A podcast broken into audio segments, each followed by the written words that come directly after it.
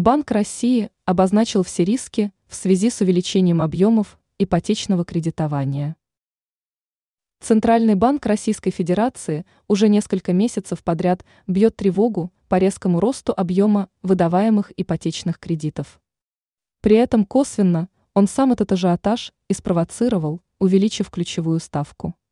Россияне, опасаясь, что продолжится дальнейший рост ставок по кредитам, начали активно вкладываться в строительство и приобретать квартиры на вторичном рынке.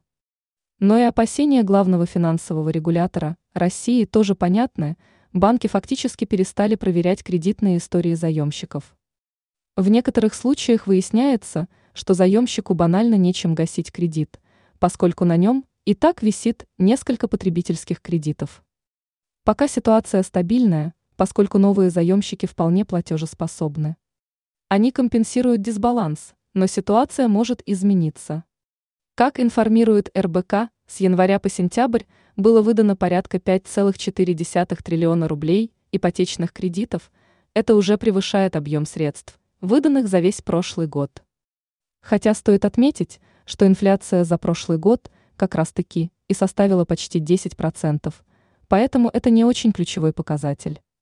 Другое дело, что прирост ипотечного кредитного портфеля превысил 30%, и в какой-то момент спрос превысил предложение.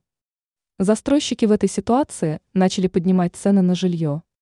Центральный банк РФ вмешался в ситуацию только из-за этого, чтобы не произошло массового невозврата кредитов.